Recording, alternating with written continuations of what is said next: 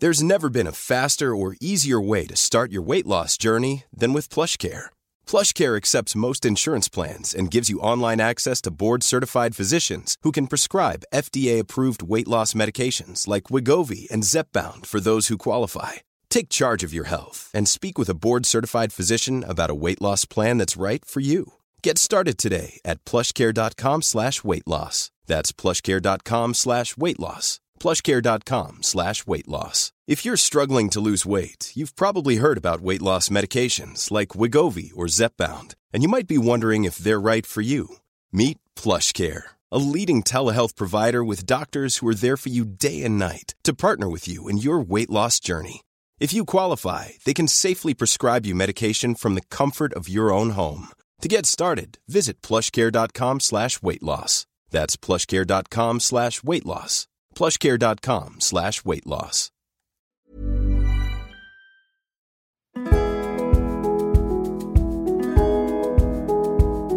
I'm Mahani Jahangiri, and welcome to Conversations with My Dog.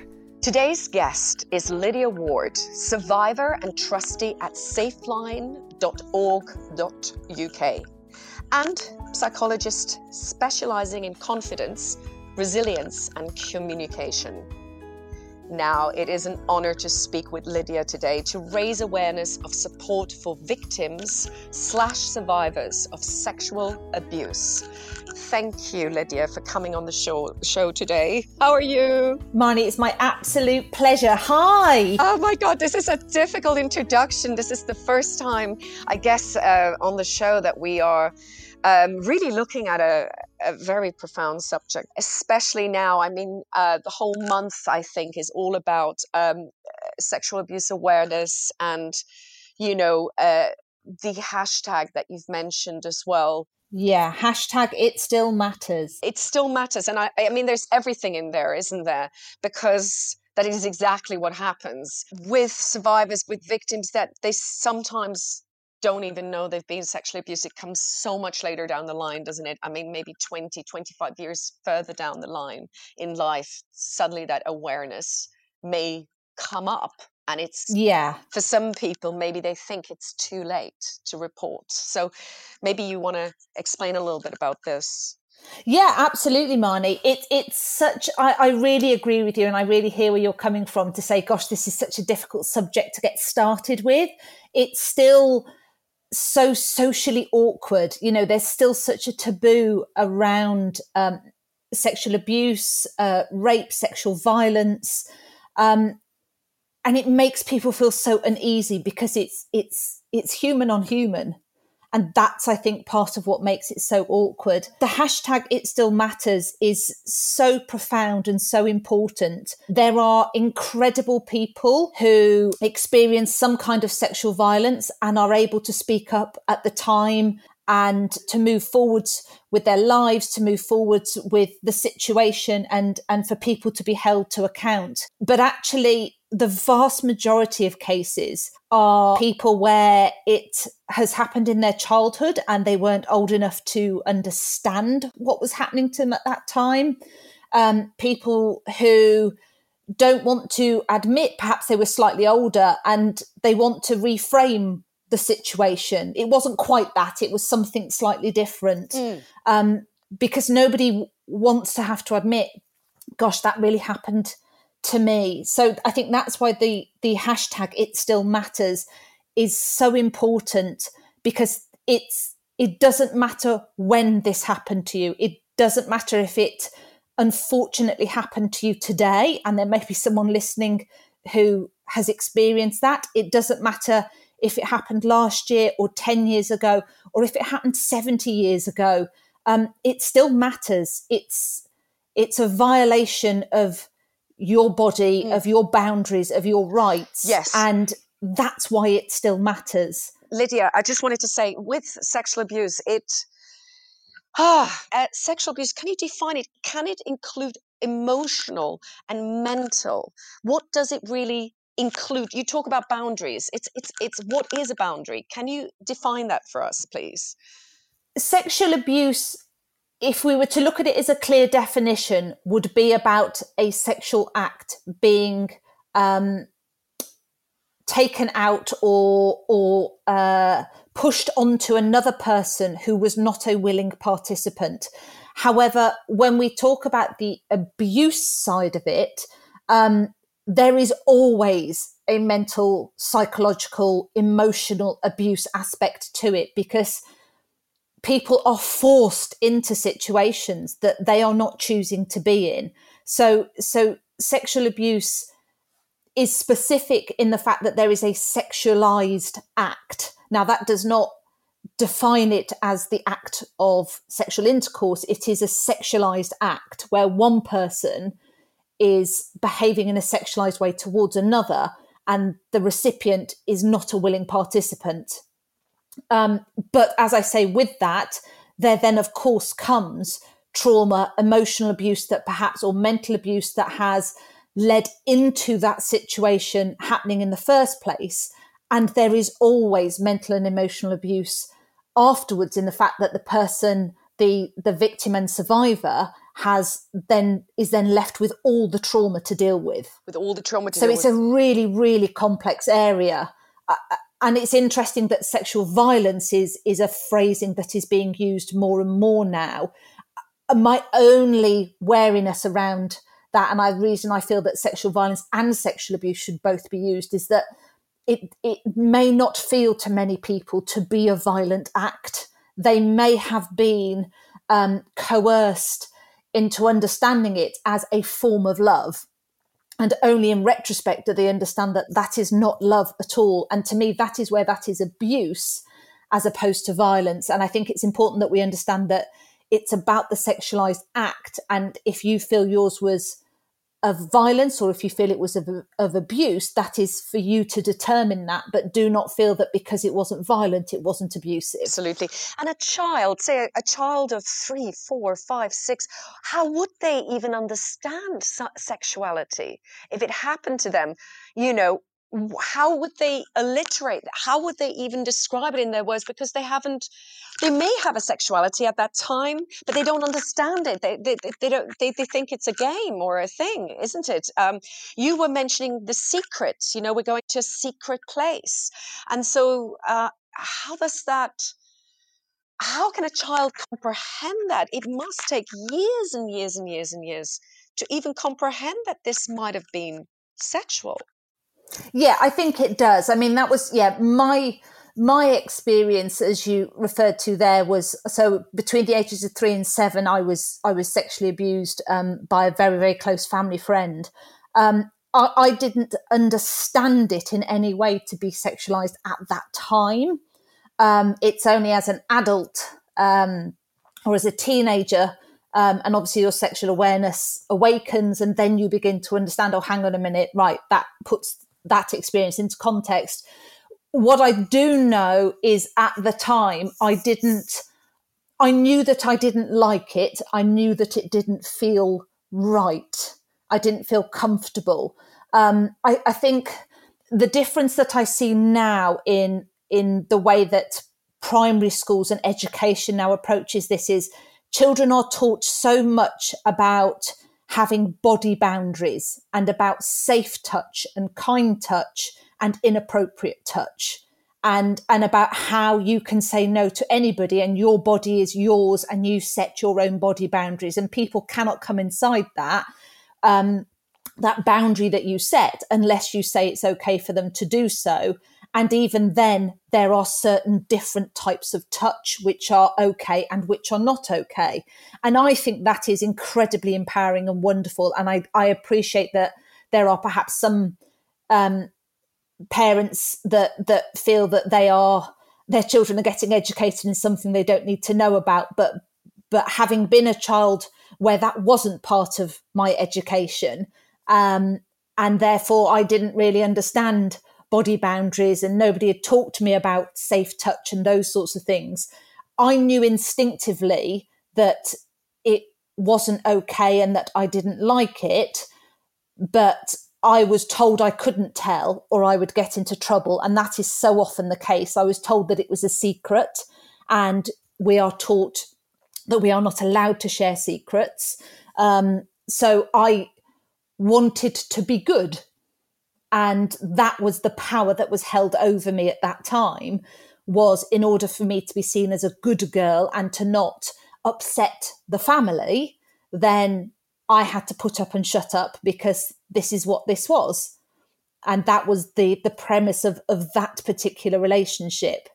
Um, so it, it's it's really difficult. And you were rewarded at the end with going to a cake shop or something like that. What what is sweets given, and because that's pretty yes. much the pattern, isn't it? It it must be something with sweets, with some extra chocolates or something. It's it's so typical to that kind of reward um, in in childhood. I think. Um, and the extra grooming, I guess, that comes along with it. Yes, I think you know we often we often reward good behaviour, and treats are food related, aren't they? So it was an extension of that, you know, and and and I I was and still am a very foodie person. Um, so you know, it was it was it was you know that was great to me. It was like right, I'm going to a cake shop. That's lovely. I don't like what happened beforehand, but at least I know I'm going to a cake shop when did it when did it happen for you? When did you realize this wasn't right? I mean was it like a flashback? Was it um, I, I, don't want to go into details obviously but how did the big wake up call come? Uh, where you said this is this, no. Did the brain suddenly just wake up or? Um, yeah it's an interesting one. So so as i said the, the the first time that i was abused was sort of between the ages of three and seven. Um, the reason it stopped with that particular individual was that at the age of seven um, when we used to go and and visit the house, um, my parents would leave me um, with him, and they would go off shopping. And I just turned around one day and said, "I don't want to stay here. I want to go shopping with you." Um, and I, I still remember my mum crouching down in the hallway and saying, "Well, why? Why don't you want to stay here?" I mean, you're very welcome to come shopping with us, but why don't you want to stay here? And I wouldn't say I was just like, no, no, I'm going shopping. Now, I remember feeling incredibly anxious and nervous at saying that because I wasn't sure what was going to happen. And I remember being really focused on my mum's face and not daring to look away from it at all because I didn't want to catch anybody's eye.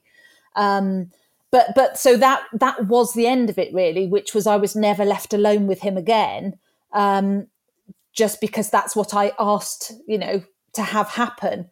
Um, but nobody knew why. Um, I was then um, abused again when I was about 12 years old um, by another close family friend. And, um, and, and again, I, I, you know, massively suppressed that, um, remembering at the time that, you know, I didn't want to tell anyone. I didn't want to have to, you know, again, sort of ruin the family dynamic and all of those sorts of things. So, so my brain sort of kept all of that information away from me then um, for a few more years until I was about sort of 15, 16. Um, and I was in um, the car of my boyfriend at the time. And uh, I, I, just had a huge flashback and just remember thinking, oh God, that's a horrible, a horrible, horrible thing to think. And God, my, you know, what's wrong with my imagination and my brain? And, and the flashback just kept coming back and the memories just kept coming back. And that's when I realized, God, actually that, that really happened. That's not, just, you know, a weird random thought. Like those are actual memories, and that happened to me. And um, yeah, so so for me, it, it was very much a, a, a flashback situation uh, at a time when I was becoming more sexualized myself anyway. Yeah, and the flashback went all the way back to the age of three. Did the brain go all the way back to that age? Yes. That's very interesting because people. Yes, it did. Yeah. often yeah. they say, I, I know some people I've asked, I said, Do you remember this year? And they go, I haven't got any memories from the past. Like people don't remember things and some people remember a lot of things from the past and i find that fascinating that uh, you can remember something as early as uh, a year or even before that i think um, but uh, the, uh, did you then from then when you then had the flashback how was your mental health? Did you deteriorate from then? Did you go into depression or abuse or I, I, you know uh, if you can talk about it you know was there did you act out on these uh, memories um, yeah, I, I, yeah. There was, I guess, there were a few different um, paths that, that uh, I took really. Um, so I think, I think the flashback also happened around the time that the first uh, abuser um, was was very ill and actually died shortly, um, or sort of around that time, shortly afterwards. Um, so I'm sure that was a trigger for it as well. Was was the bit of my brain sort of going, oh if he's not around, then maybe you can start to remember this a little bit. Um, but it, no, it, it had an enormous impact on my mental health. So I was then sort of going into doing going into college to do my A levels, and the two years of me being at college doing my A levels were just horrendous. I mean, the depression was absolutely awful. The second year of my A levels, I could barely make it into college most days. I, I could just about go in to collect some work and then bring it home again. Um, I pretty much, you know, stopped eating, um, you know, was trying to survive on about 300 calories a day for a few years um, you know, just trying to, I guess, gain some kind of control in my life or to make myself disappear a little bit more, um, all sorts of things like that. And and the depression really continued. I mean, all the way, you know, sort of in into my into my early thirties, um, and uh, and just sort of scarred the map of my life. Really, going all the way through my twenties um, was just trying to appear normal and I guess what I would call a functioning depressive. Um, you know, trying to appear normal, trying to hold down a professional career, but actually with crippling depression, not a clue who I really was. I was just doing life by numbers. Exactly, because depression doesn't have to be just lying in bed. It could be overactive depression. It could be overworking. It could be, especially work, uh, workaholism. You know, uh, alcohol. You know, workaholics have an active depression. Is that correct? Am I right there to say that you can be completely yes, active, yes, completely depressed? So it's it's often misunderstood it is very misunderstood and, and, we have to remember that actually behind depression is always a level of anxiety. I think that, that, a lot of people think well you either get depression or you're either tend more towards anxiety. But actually they are both forms of anxiety which is i have a huge amount of worry and tension and stress in my body. It either goes down the depression route which is i find it hard to function or it can go down the anxiety route, which is I I can find it hard to function, but in a very different way, um, or I overfunction in the world. Um, I, I think it's it's it's so complex, but there's there is no mistaking that any kind of sexual violence, sexual abuse will leave its mental and emotional scars on people, and that's the hard thing about it is the the the wound um, you didn't ask for the wound, but the responsibility of healing it is yours. And, and that's a very, very difficult thing to come to terms Absolutely. with. But what's, what's more difficult, I even think, plus, not, not more difficult, but as difficult is how do you tell the family years later? I mean, did you ever, did your family notice you were too thin, depressed? Did they, did they have any cause of concerns? Were the teachers involved? I mean, was there ever a face to face with your family eventually about this? I mean, maybe this is too personal if you don't want to mention your family, but that must be one of the hardest things. Will they believe you? Yeah, I mean, will will you be believed is is probably the biggest reason that people don't come forward. Alongside that, the fear is uh, I did something to deserve this. I encouraged it in some way. It's I'm in some way to blame. I, I did tell my family, but I thought for a very long time that I never ever would. Um, there was no way I ever really wanted to have to tell my parents um, because I didn't I didn't want them to have to know. I didn't want them to have to deal with any feelings of guilt that maybe they had missed something. Um, I, I, have always believed it was never their fault. Um, I still believe that to this day. There was nothing that they could have done that would have prevented this because the people in question, nobody would have ever expected it of them at all. Um, so I did tell my parents eventually um, when I was um, in my very early 30s, um, and I was working abroad a lot at the time and um, wasn't in a very healthy relationship either, um, and needed some time off. And that meant that I would be in the UK for sort of four weeks that the doctor signed me off for. And so I needed to explain to my parents why I wasn't going to be abroad for four weeks and why I also wasn't going to be going into the office in the UK for four weeks. I mean, not that I lived with them, but um, just the fact that I would be in this country for that long was sort of not part of the plan. Um, and so I did explain to them, and I said, you know, actually, I've been going to see a counsellor. I have really, really bad depression, and this is why. Um, and I first told my mum on her own, um, and then we together went and told my dad. And and it was it was the worst and the best day for me really. Um, because i remember leaving my house that morning thinking i have no idea how this is going to go. Um, they might not believe me. They might be upset with me about it. You know i don't know what the outcome of this is going to be. Um, and i was incredibly fortunate and it is sadly not everybody's experience but my parents believed me straight away uh, and were, you know, very supportive. Um, but that isn't everybody's experience. Um, and, and I think that must make it, you know, just so brutally hard. Um, you know, I was fortunate my my friends have also all been very supportive and and you know I've I've always been believed by people. Um, and I think, to be honest, it's probably joined up a lot of dots for people that have known me for many, many years um, to kind of go, oh, okay, oh, that makes a little bit more sense about why the, you were the way that you were. Um, but as as a person, um, but uh, yeah, it's it's an incredibly difficult conversation to have um, because it's not it's not a pressure or a guilt that you want to put onto somebody else. And, and, a guilt maybe just to talk to your friends. You feel like you're putting pressure and guilt on them if you talk about it. Like you don't want to give them that burden in a way. I guess uh, that's why you don't talk about it because you're scared, you know. Yeah, I think for a lot of people, it's like, well, goodness me, what do I say? You know, if if somebody is somebody discloses to me that that that some sort of you know sexual abuse, sexual violence, or rape has happened to them, what do I say? How do I make them feel better? Um, and it is incredibly difficult. You know, what I've always said is um, just listen. That's all you need to do is listen to that person. Understand that the reason that they are telling you this is that they trust you.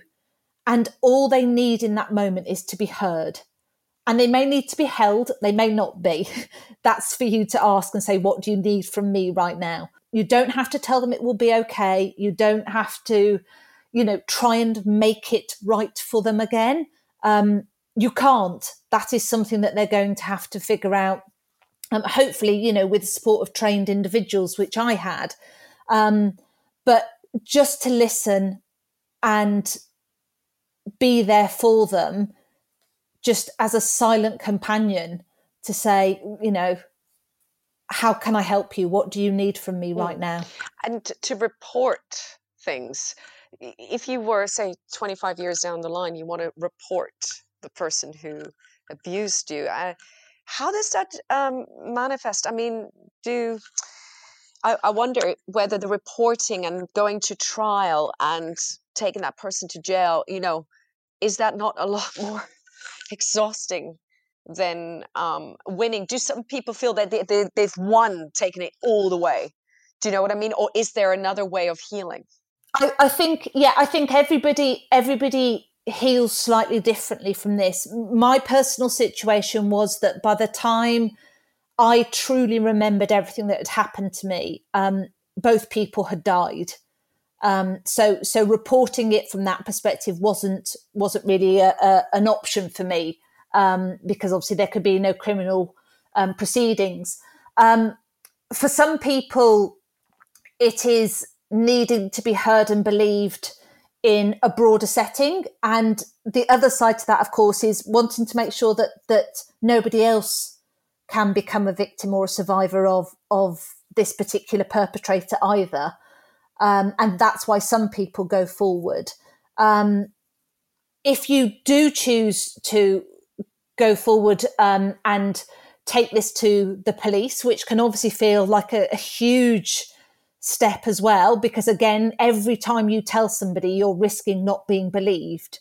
Um, and I think that can be a lot of what puts people off.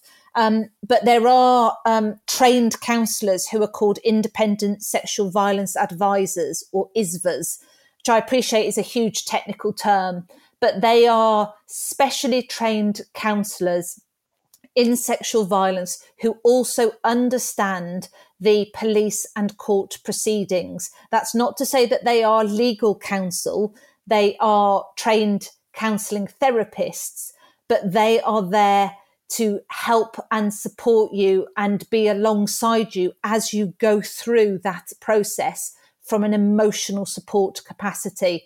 And they are the most incredible people and invaluable. Um, we have them at Safeline, um, and they are just wonderful people um, who get the most difficult, complex um, court cases and support the individuals who feel that it is right for them to take this all the way through the legal process. Absolutely. And, and, and can you tell me a little bit about safeline.org.uk? Is it, is it, is it a new um, um, charity? Yes. Uh, no, so Safeline, um, so I, uh, I am an ex-client from Safeline and I am also uh, a trustee on the board at Safeline now. I've been with them for, I think it's about eight years, but it could be nine, but I'm fairly sure it's eight. It's one of those things where it's been so long. I'm like crumbs. I'm I'm the old. I'm the longest serving member on the board at the moment, which is a little bit of a bonkers thing. Um, makes me feel a lot older than I am.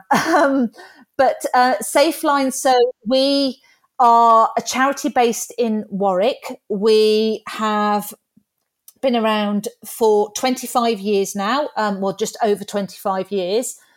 And um, we specialize in having counselors available to victims and survivors of sexual abuse and sexual violence.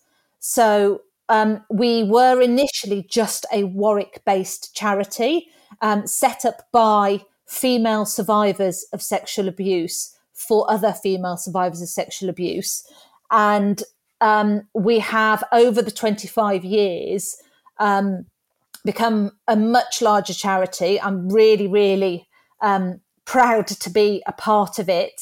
Um, I first came across Safeline because I needed support myself. I had been to see other um, counselors and psychologists, all wonderful, lovely people, um, just to try and help me with my depression and things like that. And I had mentioned to all of them, you know, that I had been sexually abused as a child and talked through that side of things but we've never really gone into much detail. I just, I never felt like I was, they quite understood the impact that that experience had had. Um, and so I remember Googling one day, you know, survivors of sexual abuse, and Safeline popped up as a charity that happened to be not far from where I live. And I contacted them and they were able to see me, I think, a couple of days later for an assessment. And I remember walking into the building and sort of saying, Oh, yes, I'm here for an assessment. I think I just, you know, I wondered about, you know, maybe a little bit of group work, but i am fine on the one to one stuff. And I remember um, Betty, my counsellor, uh, doing the assessment with me. And she was like, Yeah, I, I think you're probably going to need one to one and group work um, she could obviously see that I was not as far along in my journey as I thought. Um, but uh, yes, she was wonderful. Um, and so I did. I had years of one to one counselling and group counselling with Safeline, um, which was amazing and made all the difference to me to really have counsellors who understood the impact that um, that sexual abuse and sexual violence has on a person, um, the scars, the emotional, mental, even physical scars that it leaves on people. Um, and so when I was sort of through my therapy and and had sort of gone out on my own for a little bit, I contacted back the charity saying, "Look, I really want to do something to support you. I don't know whether that's you want to use me to you know, um, as a ambassador or spokesperson or whatever, but I'd love to do something. And that's when they invited me onto the board. Um, so we we are still Warwick based. Um, we support women, um, but we also have the only national male helpline as well, um, which is massively supported and funded um, by the Ministry of Justice, which we're really really proud of. Um, because it's really important. You know, this doesn't happen just to women; it does happen to men as well. Um, and women and men process it very differently, and they want to talk about it using a different media. They want to talk about it in a different way. And we've found that actually a phone line for male survivors is much, much more successful. And we've found that for female survivors, actually, they tend to want more one to one face to face therapy. Um, that's not to say that that's what suits everyone. And and uh, we also have a female phone line as well, and we can do emails and and web chat as well. Um, but yes, we we have the the national male helpline, which we're incredibly proud of as well. And the statistics are one one in four women uh, may have been sexually abused or are sexually abused, uh, and one in five or one in six males have been sexually abused, which is uh, incredible. It's not far yes. at all. And, and we have, yeah, we have to remember that those are the reported numbers as well. So when we think of the sheer amount of people that don't ever report, we have to suspect that actually, unfortunately, the numbers are higher than that. Higher than that. And how do you? I just wanted to say this one important question. Um, you said you realized you had a choice whether you wanted to be a survivor. Um, in this, you have a choice. But I'm just wondering for somebody who is in the midst of depression, how can they find that choice in them? How can they even find that force in them to say I can survive. You know, with depression, I mean, I'm sure SafeLine supports in every way to to to come to that point. Is that correct? To when you're in the midst of depression, I, I cannot. Someone is it must be completely catatonic, not wanting to breathe, not wanting to move, not wanting to eat, not wanting to do anything anymore. And then you say, "Oh yeah, but you can survive." You know, it's it's it's that this is a difficult transition to make that choice, right? It is a hugely difficult transition. And, and I guess, you know, it, I didn't make that choice from a place of feeling catatonic. You know, I, I made that choice, as I said before, you know, I, I was always a bit more of a sort of functioning depressive. Like I could just about get through a work day as long as I came home and could hide and do nothing, you know, so I wasn't necessarily functioning in a normal way. I wasn't able to massively socialize. I wasn't able to necessarily handle things like household bills and stuff like that very well. You know, things might sort of slip through my fingers and then I'd sort of try and grab them back again. Um, but, but for me, it, I guess it, it came from a place of the longer that this has a hold over me, then the longer it feels like I'm still being abused. Right. And that it was like I was giving it more air than it deserved. And that I think was was when I sort of began to say, actually, I don't I didn't ask for this to happen to me. I didn't do anything to make it happen to me. In no way was it ever my fault. So why does it still get to be a massive part of my life and who I am every day. And so it wasn't from a place of necessarily anger, um, but it was from a place of power. And can you remember where that power, where where did it? Because as a yoga teacher, it's interesting. We we call. Um, can you remember where the power was in your body? Was it all over? You know, was it within? Could, could you could you describe it for me? That power somehow. Did it have a have a physical sensation? Um, yeah, I think it does. Yeah, I think the power in me probably comes more from around my heart. Wow. I think I probably have a brain that analyzes, which is understandable given what I've been through. But I have a very, very strong intuition as well. For me, it's always felt more like it comes from around my heart, um, which is actually there is something else that needs to burst out here. I think I'm analytical because I had to be, but innately I'm probably more intuitive. Um, and I think it was that side of me that was coming up, and that's where the power came from, which is I am actually so much stronger than they were. You know, they they were weak because they they preyed on a child So that says more about them than it does about me. And actually, I can come out and be so much more than them, but also so much more because of them or in spite, spite of them. of them. Interesting. Without pushing it away, you include it. Uh, it's incredible, incredibly complex. Absolutely. Yeah. A really hard concept for me to get my head around to begin with.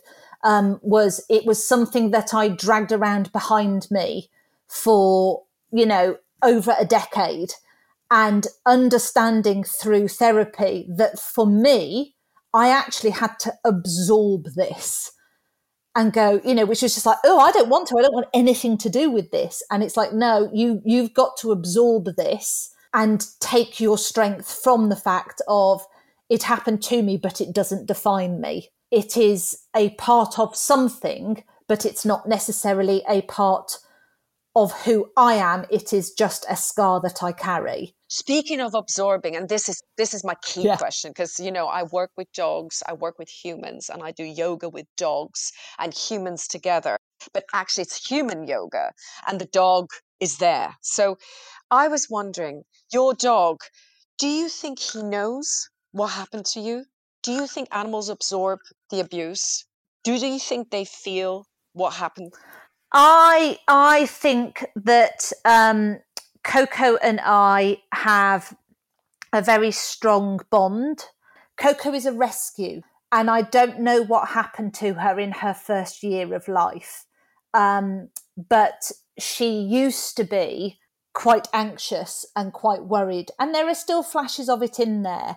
She is a dog who needs me to be pack leader, um, and she is okay if I'm okay.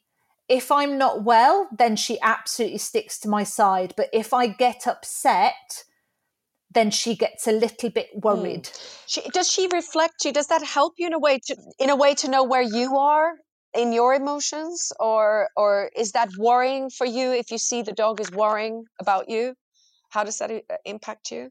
Um, it doesn't. It's not worrying for me. Um, it is definitely a reflection. I think I am much more aware of my emotions um, because of having a dog. Wow how fabulous yeah she's a good she's a good emotional barometer i mean with Robbie, uh, I notice when I'm obviously when I'm crying, he'll come and lick my tears. I mean, he'll lick. He's a Maltese, by the way. He licks everything. he licks my nose, but he'll come and lick my whole tears. And the way they look at you, if you are in a distress or if you are in an argument, say, uh, I have an argument with my mom or something like that. He, his chin is down. He looks. He's really looking up, going, "Stop this! You know, this this is not this is not nice." But not in a punishing way.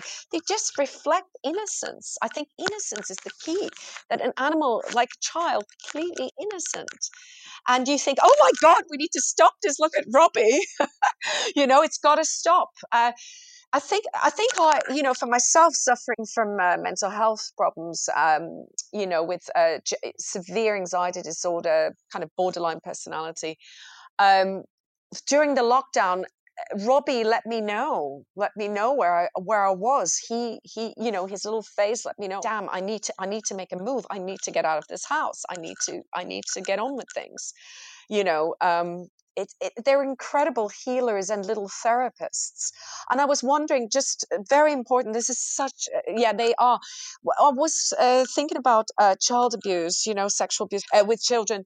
I was wondering, including an animal in in therapy uh, especially with children and teenagers. Do you think that's a good thing, pet therapy? Yes, yes, I do actually. Yeah, I, I think I think uh, I think animals are and and particularly dogs. I think are great at calming anxious children down. They are a great tool with which to talk through to a child. So you can talk about, I wonder how you think the dog is feeling. I wonder how you know the dog would feel if if people weren't nice to it and those sort of if you could tell the dog anything what would you like to tell the dog and so they are incredibly calming soothing um, gentle energy to be around um, and i think they're enormously powerful in in child and young people therapy. Um, absolutely. Uh, I think they just drive from love and they have so much to teach us in that way,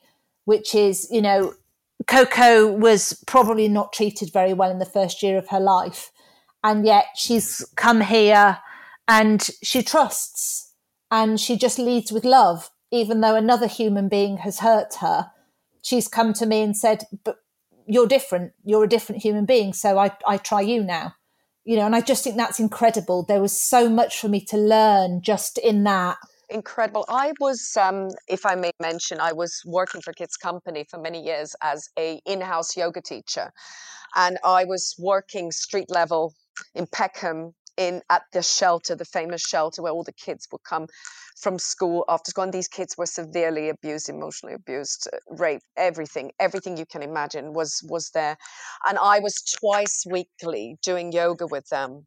And it was the biggest journey I have ever gone through in my life. Honestly, Lydia, I have never, ever had to hold it together in that way. If you would have given into the drama and the testing and the boundaries, I, you would have flipped. But I managed to get regular yoga classes with a group of kids and even one to ones in the Heart Yard Center. And I always thought um, the children would disclose things in a calm environment like yoga when we would sort of once they build up that trust and it's okay it's safe we're breathing we're chanting they would suddenly like i would say let's bring our palms together let's let's pray let's chant for something and then they would actually disclose everything to me in that prayer. More things were coming out than an actual therapist could have got out of because it was yoga it didn't have a definition.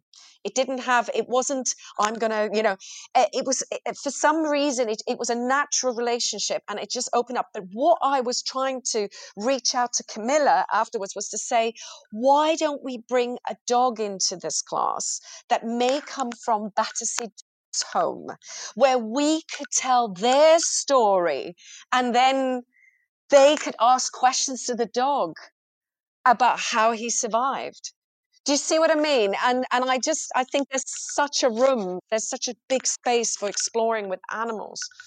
Yeah, absolutely. It's so non non confrontational, both the yoga and working with the dogs.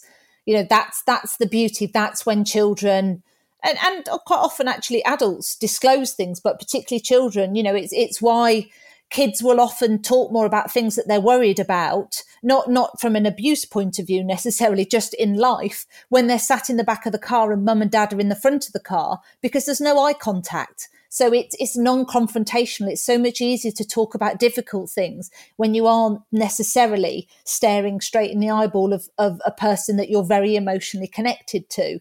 Um, so that non-confrontational, that that ease, and as you say, the beauty of of rescue dogs is that we have the ability to tell their story to children who perhaps might have their own story to tell Absolutely. back. And there's something about obviously sitting on a floor on a yoga mat, rolling around, having a laugh with dogs, and then stroking the dogs. And what I noticed at the end of my session, most people are on the floor, they can't move, and they're still petting their dog and everything. They just want to communicate and they want to stay on the ground, and stuff comes up for people. And sometimes they tell me their stories, and I can't believe that a yoga class has enabled this incredible bond and and communication uh, forum in a way post yoga. So sometimes my sessions go on until five hours later. People just don't come off the floor.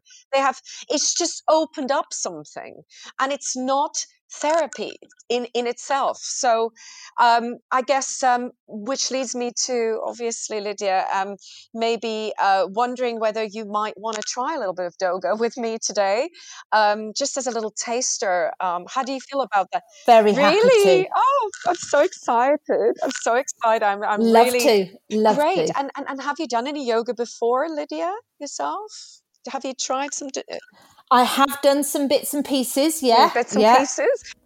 I'm not uh, not not too bad on the flexibility side of things. So yeah, I'm very happy. Looking forward to it. Let's give it a go. If you're struggling to lose weight, you've probably heard about weight loss medications like Wegovy or Zepbound, and you might be wondering if they're right for you. Meet PlushCare a leading telehealth provider with doctors who are there for you day and night to partner with you in your weight loss journey. If you qualify, they can safely prescribe you medication from the comfort of your own home. To get started, visit plushcare.com slash weight loss. That's plushcare.com slash weight loss. Plushcare.com slash weight loss. Hey, it's Paige DeSorbo from Giggly Squad. High quality fashion without the price tag. Say hello to Quince. I'm snagging high-end essentials like cozy cashmere sweaters, sleek leather jackets, fine jewelry, and so much more. With Quince being 50 to 80% less than similar brands. And they partner with factories that prioritize safe, ethical, and responsible manufacturing. I love that. Luxury quality within reach. Go to quince.com slash style to get free shipping and 365 day returns on your next order. Quince.com slash style. Many of us have those stubborn pounds that seem impossible to lose, no matter how good we eat or how hard we work out. My solution is PlushCare. PlushCare is a leading telehealth provider with doctors who are there for you day and night to partner with you in your weight loss journey. They can prescribe FDA-approved weight loss medications like Wegovy and Zepbound for those who qualify. Plus, they accept most insurance plans. To get started, visit plushcare.com slash weight loss. That's plushcare.com slash weight loss.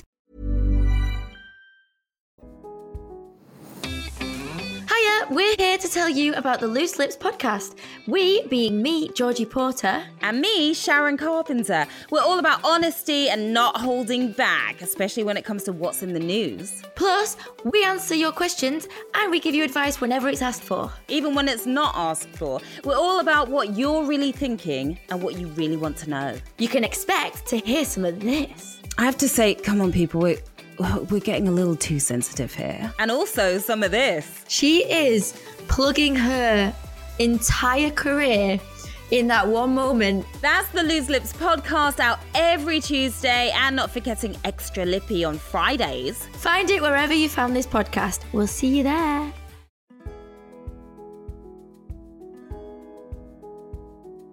Okay, great. So we're going to start the music, and all we're going to do now is just um, relax back into the chair. This is not a physical yoga, this is more visualization and breathing. So just follow my lead, Lydia, and just we're going to work on our breathing, placing one hand on the dog. And if your dog's not there, you can just imagine you're placing the hand on your dog. Keep your palm very soft and open. So your fingers are slightly spread out. And just place the hand wherever it goes and just allow it to settle on Coco's fur. Or if your dog's not there, just imagine your hand is settling on your dog's fur and try not to move the palm of your hand. And we have been talking about the heart today. So we are going to work into the heart chakra. And most importantly, with trauma, human trauma, we tend to find it very hard to breathe, mostly to inhale.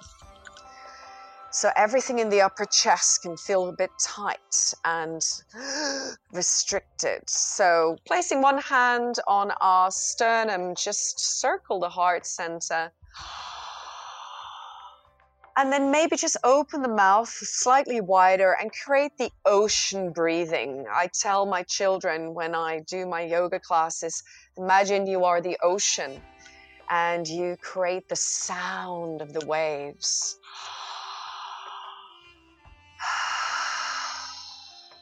So feel free to join me, Lydia, with an open mouth, slow inhaling.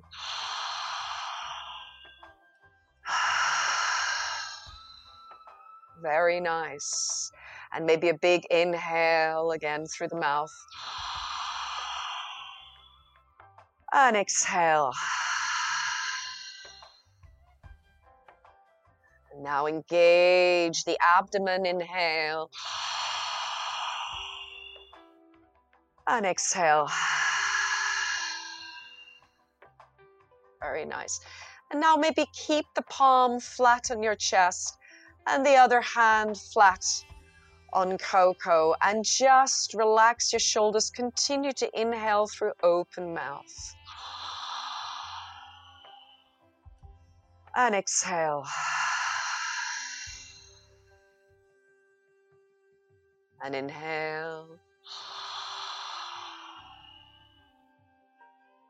And exhale.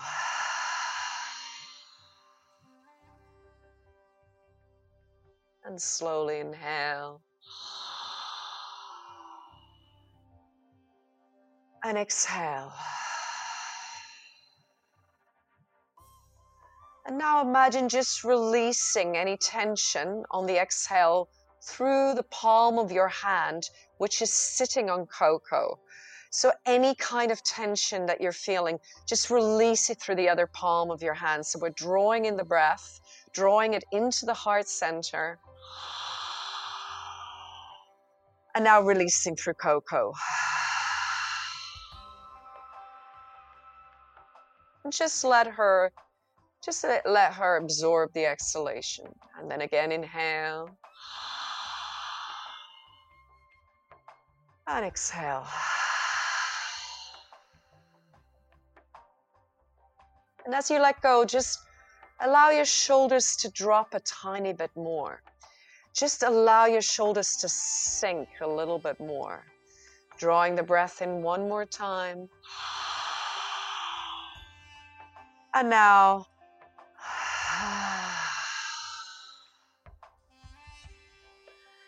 Now, where we're talking about opening up the truth uh, through the heart and the throat, and I think with speaking the truth in yoga, it's around the throat chakra that we speak the truth or we start to communicate.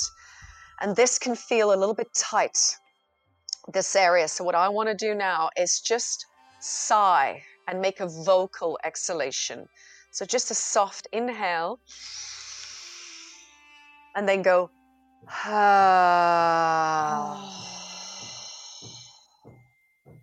Very nice. And again, inhale. Very nice. Now you can breathe through your nose. That's better. And open the mouth.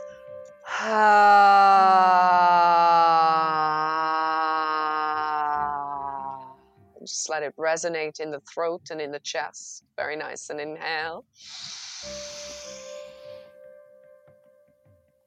And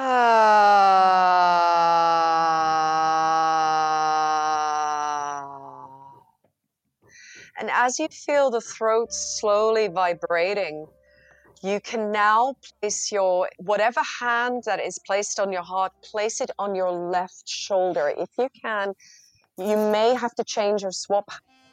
Take your right hand on your left shoulder and just breathe into that left shoulder and drop your shoulders and just breathe into that shoulder. Just feel that palm on that shoulder.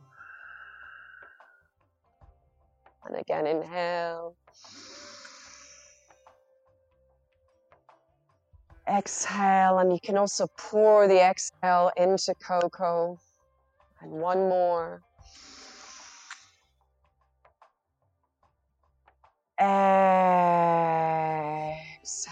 And now we're going to do a powerful affirmation. And all it is, is to say to yourself in your mind, in your heart, I am not guilty. Okay, so taking a deep breath, keep that palm there, inhale. And just think, exhale, I am not guilty. And then inhale. And maybe see it in front of you first, and then exhale when you're ready.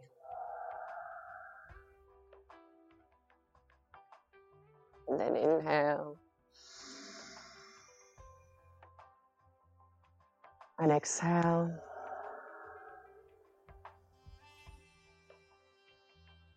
And now we can say it together. Inhale. I am not guilty. Not guilty. Very nice. One more time. Inhale. I am not guilty. I am not guilty. One more inhale.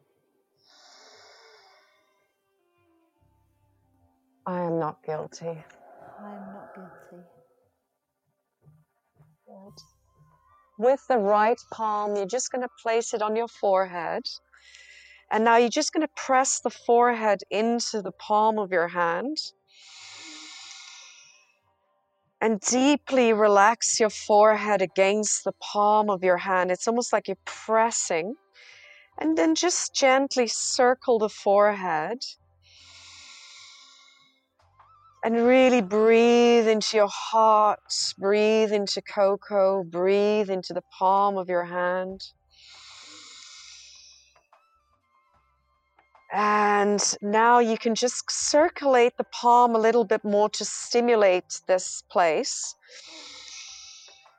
And just say, I forgive, I forgive. Inhaling, I forgive. I forgive. And again, inhale.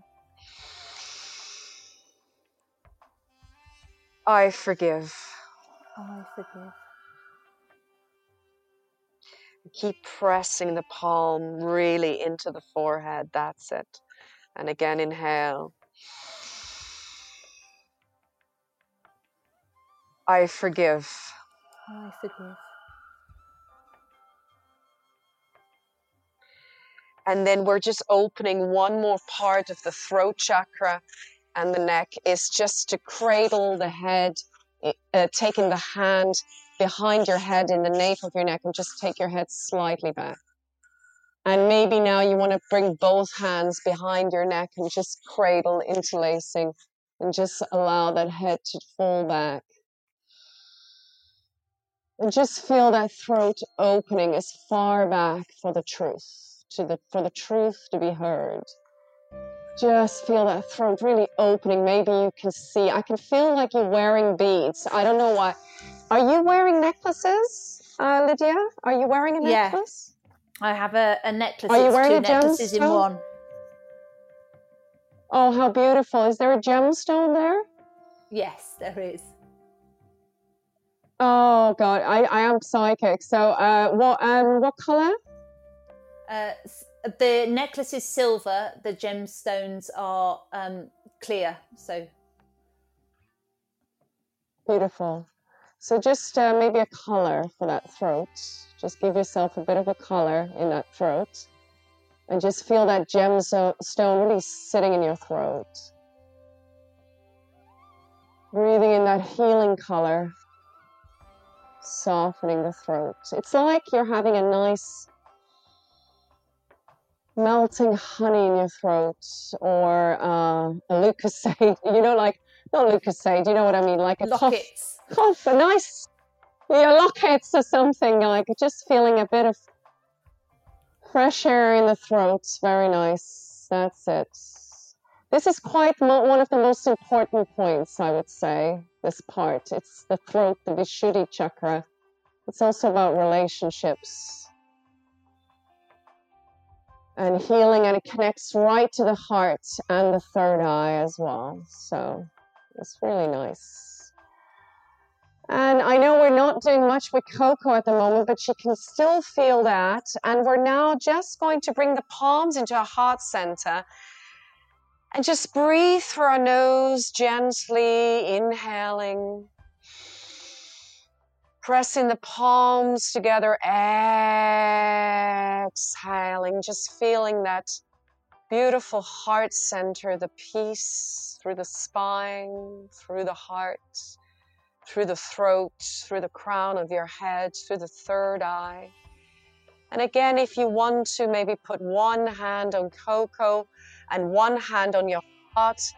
And we're just going to close with our magic sound, Om, the universal sound of creation. Ah, oh, Om. So for Coco and you, taking a deep inhale.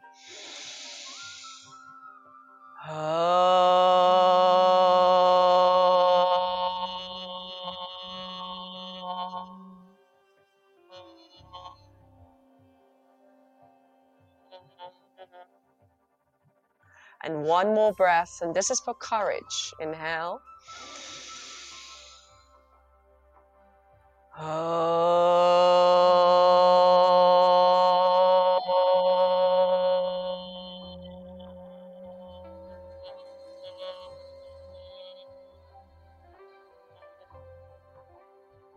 And the last one is for your mission, Lydia, to spread your truth beyond space and time and to be in your mission at all times with your courage so you can expand and help other people. Taking a deep breath, inhale. Inhale.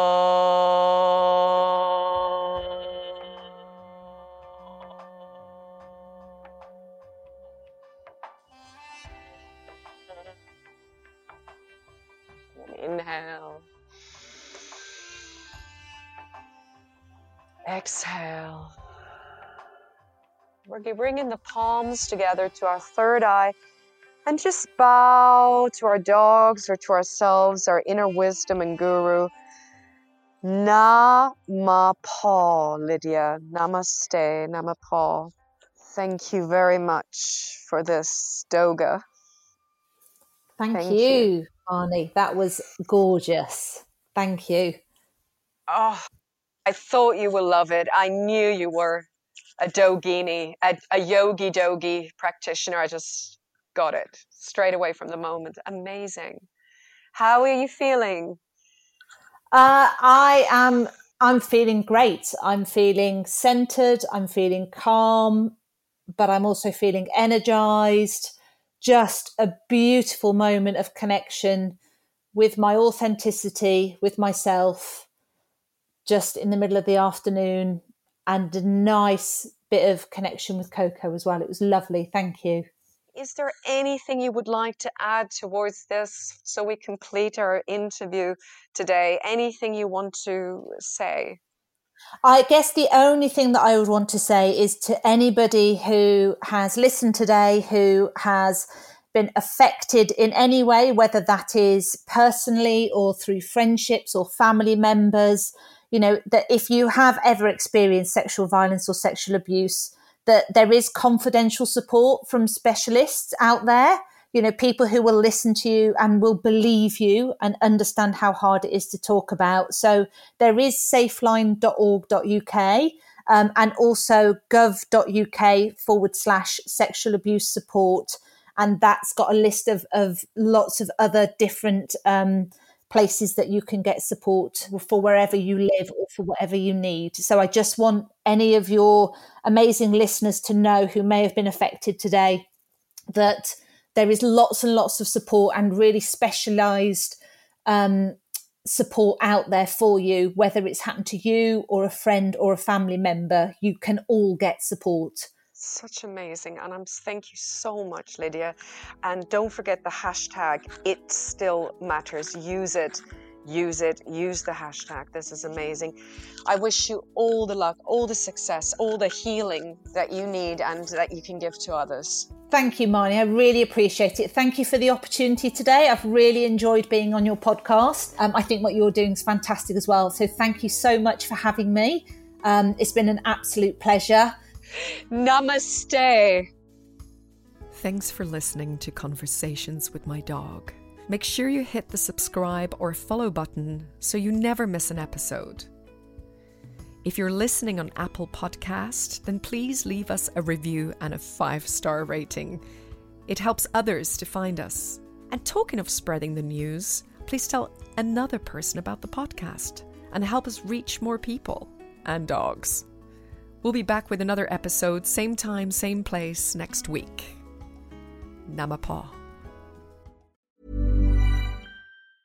Even when we're on a budget, we still deserve nice things. Quince is a place to scoop up stunning high end goods for 50 to 80% less than similar brands.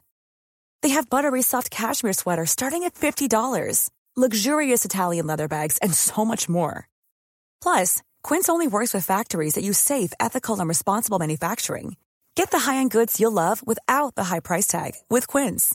Go to quince.com/style for free shipping and 365-day returns. Planning for your next trip?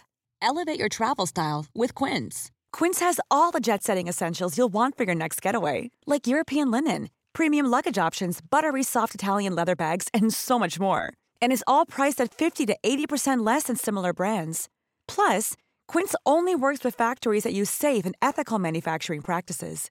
Pack your bags with high-quality essentials you'll be wearing for vacations to come with Quince. Go to quince.com/pack for free shipping and 365-day returns.